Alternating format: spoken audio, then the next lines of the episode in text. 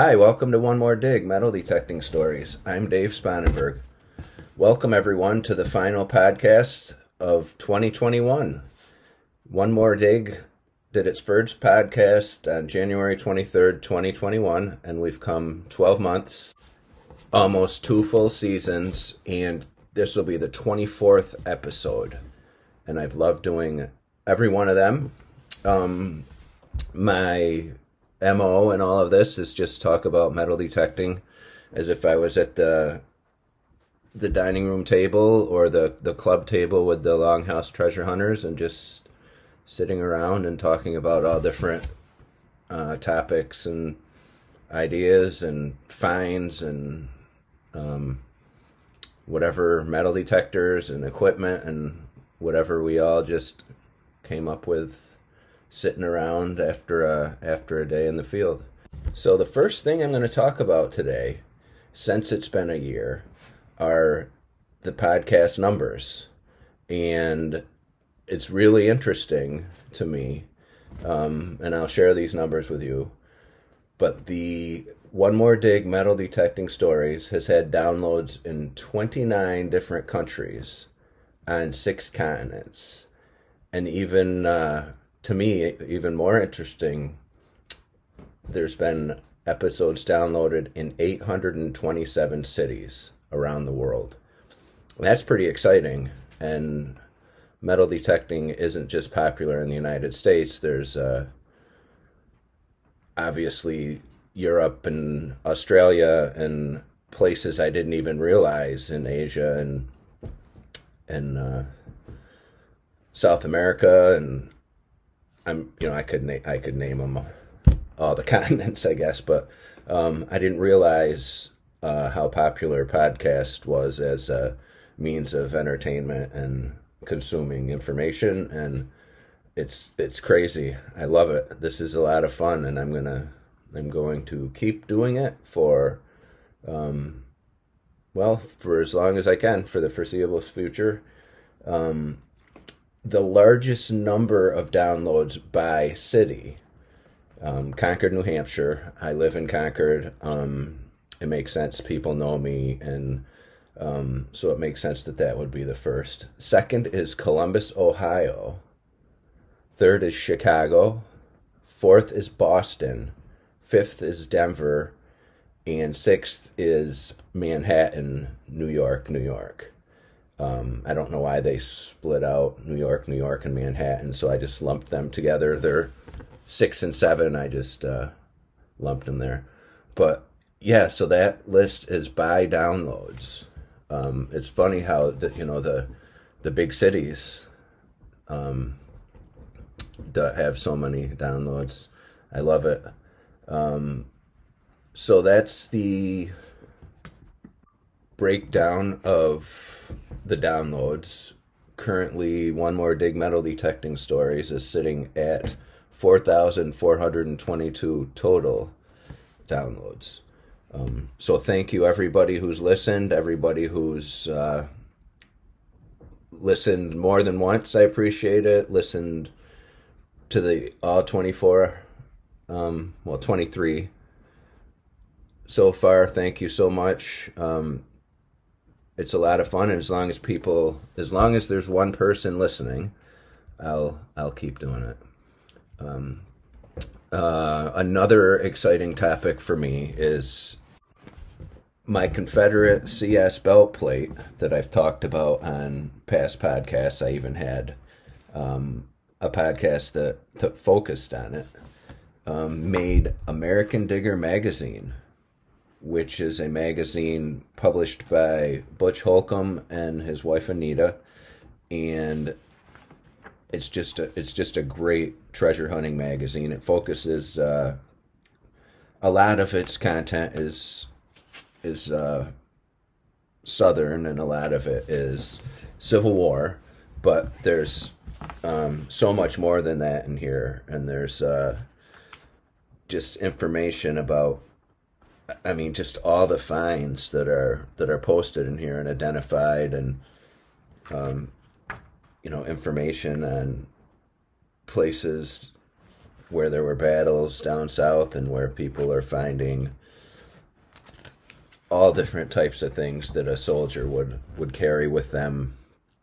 Um, I'm looking here on the the Q and A page where my where my egg is, and just opposite it is like a, a canteen um, from Civil War era. It's just obviously that doesn't look like it was found in the ground, but it's pretty cool. But there's all kinds of pictures in here, and and so mine is in the Q and A section with Charles Harris. Um, it's what the the column's called, and he's this um, kind of a specialist in Civil War artifacts, identification, and um, so I had sent a picture of the belt plate to Butch, the publisher, and just a little blurb asking him, you know, of what he thought it was, and he posted my picture. He published my picture and the words, um, my question, and then there's a column and a half from Charles Harris identifying it and telling which part of the um, the country it would have been from, which part of the South, and all kinds of information on the other types. This is a CS egg, it's called, and all the other different types of uh, some other different types of Confederate belt buckles, and just explaining why he believes um, that mine is uh, is what he's what he's saying here. He's uh, Virginia style, he called it. So it's pretty cool and it's it's pretty rare. Um, and it's funny, uh, you know. As first, I found it in New Hampshire, and it's from potentially Virginia, and it's just funny to think that uh, it ended up up here. But the first line of his article is, um, I'm gonna quote I'm going to start off by saying that I'm not surprised at your finding this Confederate belt buckle so far north. It does happen on occasion. A number of years ago, I overheard one of the Confederate buckle collectors make the statement there are probably more Confederate buckles in the North than in the South. Uh, end quote. And that's basically meaning they were brought back and taken care of as souvenirs um, from prisoners and unfortunately, off of um, soldiers who didn't make it through the battles. But if you if you ever uh, if you subscribe to the magazine or if you see it in a bookstore or in a um, wherever else they sell it, just take a look at page eight and you'll see the CS egg. I can't remember which. Uh, which podcast it was, um, but I think I talked about the the belt plate and a spoon that I found that was coin silver, which both of them could be in the running for my best finds of the year. Probably, I'm probably the belt plate. It's far more rare, but um, both pretty cool. So that's my story about American Digger magazine. It's a great magazine. Um, there's not a whole lot of treasure hunting magazines out there, so I recommend that you, uh, if you're interested in something to hold in your hands and read, that you, uh, you know, take a look, Google it. You can order, uh, you can get a subscription. You can order one one uh, one at a time. You can order spec issues. Um, so anyway, take a look at it. It's a good. It's a good one. It's uh, a little after 4 p.m. on December 19th, and I just realized I got a. At five o'clock, there's a live raffle on my one of my Facebook groups, um, or one of the groups I belong to. I don't admin any, but um, there's a raffle for. I bought a few tickets for a raffle.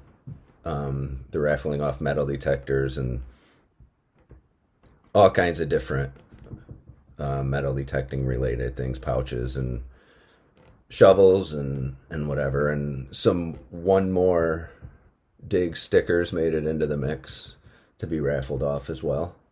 Um, that starts at five o'clock, so I'm going to be. Um, I know what I'm going to be doing when I cook dinner tonight. I'll be logged in, hoping to hoping to win another machine, as if I don't have enough. Um, but you can never have enough metal detectors. I don't think. Um, yeah, it's a it's a nice little group. I don't know.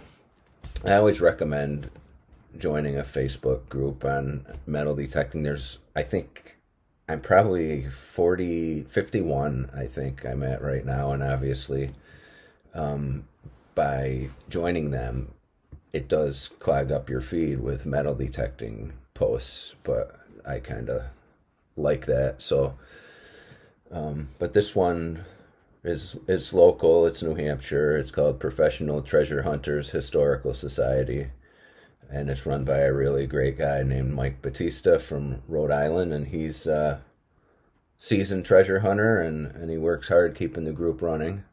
So. I'm sure you'll all be wondering what I'm doing tonight after this, but at five o'clock I'm going to be um, watching the raffle live, hoping for a new machine. I'm not sure if anyone uh, anyone listening saw. I posted on a couple groups yesterday. Um, I, it snowed here in New Hampshire, and I was in a field during the snowstorm, and uh, I took a couple pictures. One, a little video of um, snowing, and then a, a, selfie with me in the machine, and um, it was freezing, and I was. We were supposed to get four to eight inches of snow. And so I posted, this is probably my last time, and it was a really cool pic. But just for the heck of it, today we, we ended up getting six inches of snow. And the ground wasn't frozen yesterday, so I assumed it wasn't frozen today. So I bundled up and I went out um, to a field where the wind chill was, you know, I didn't think, well, maybe I'll just go in the woods or somewhere. I went to the coldest place you probably can, and it was six inches of snow and 29 degrees and very windy.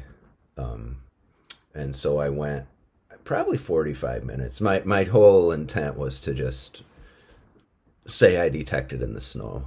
And uh, it's hard to detect in six inches of snow because, you know, that kills your depth a little bit. Obviously, it it doesn't equate to six inches because of the conductivity and whatever of the snow, but it still makes things deeper than if there were no snow.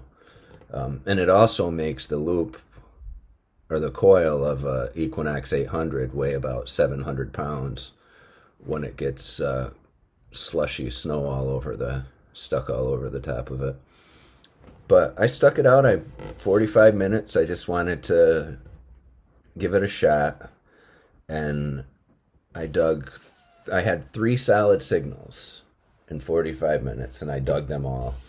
Um, they were all not great um, numbers, but they were solid and repeatable, and so I wanted to dig badly. So I was able to dig. I I kicked the snow off the place where I was going to dig, and then I dug and each each hole had a piece of iron. One one was a big chunk of a of a tractor. It was all. Uh, it was even like had the yellow paint on it still. Probably weighed, I don't know, half a pound. Um, piece of barbed wire and a piece of metal strapping, I think. But I did get to dig three holes, which was very exciting and I did get to say I dug three holes in six inches of snow. The problem is it's not going to cool down or warm up anytime soon here. And so I think today I made my point that it's the last day, um, at least where I live.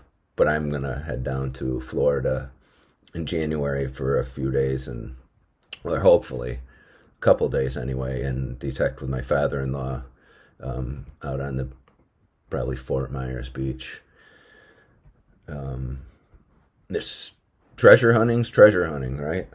And uh, if you can't detect on the land, detect on the sea or the beach. I love it all. Um, I even have the Equinox is waterproof, and he uses a Simplex, which is waterproof. So, um, good beach machines. And unfortunately, though, I think it's uh, it's probably done up here. Time to categorize my finds and clean stuff up and put gear away and maybe get new gear for Christmas, hopefully. But, um, you know, that depends on if Santa thinks I was, if I behaved or not, if I was good or bad. But it's been uh, it's been a great year at One More Dig. Um, I've had so much fun. I love doing these. I love. I'm a statistics geek. Um, I'm an accountant by trade, and I love watching the. I I post these podcasts through Buzzsprout, and then they push them out to all the different platforms. You know, um, like Google or Audible or um, Apple Podcast, but it all but information filters back to Buzzsprout, so I can see the downloads and where they're coming from, and and it's just really fun to watch. Um, and I just I'm really thankful that people listen, and I get um, I get a fair amount of emails, and um, I wish people would rate and review the podcast a little more. I mean, I have there's there's many, not a lot, I wouldn't say, but I would I would like there definitely to be some more. But if you would uh you know, if there's any topics that I haven't covered that you think would be fun to talk about, um, you know, if you just want to share a story, if you want advice on anything metal detecting, I've said before, I'm not a I'm not a professional, I don't think. I'm not a specialist, but I've been doing it a while and I have ideas on how I do everything and I don't purport that on being you know the be all end all, but I can I can kind of help from my experience. I think a little bit. Um, so feel free to email me at omdstories at gmail.com. I look forward to it. I love getting them. I I always respond, and uh, you know maybe we can come up with some some topics or some ideas for 2022. So again, thanks everyone for listening have a great Christmas, a great holiday season, happy new year, and enjoy this podcast. And I hope that you keep listening into 2022. This is One More Dig Metal Detecting Stories, and I'm Dave Spanenberg.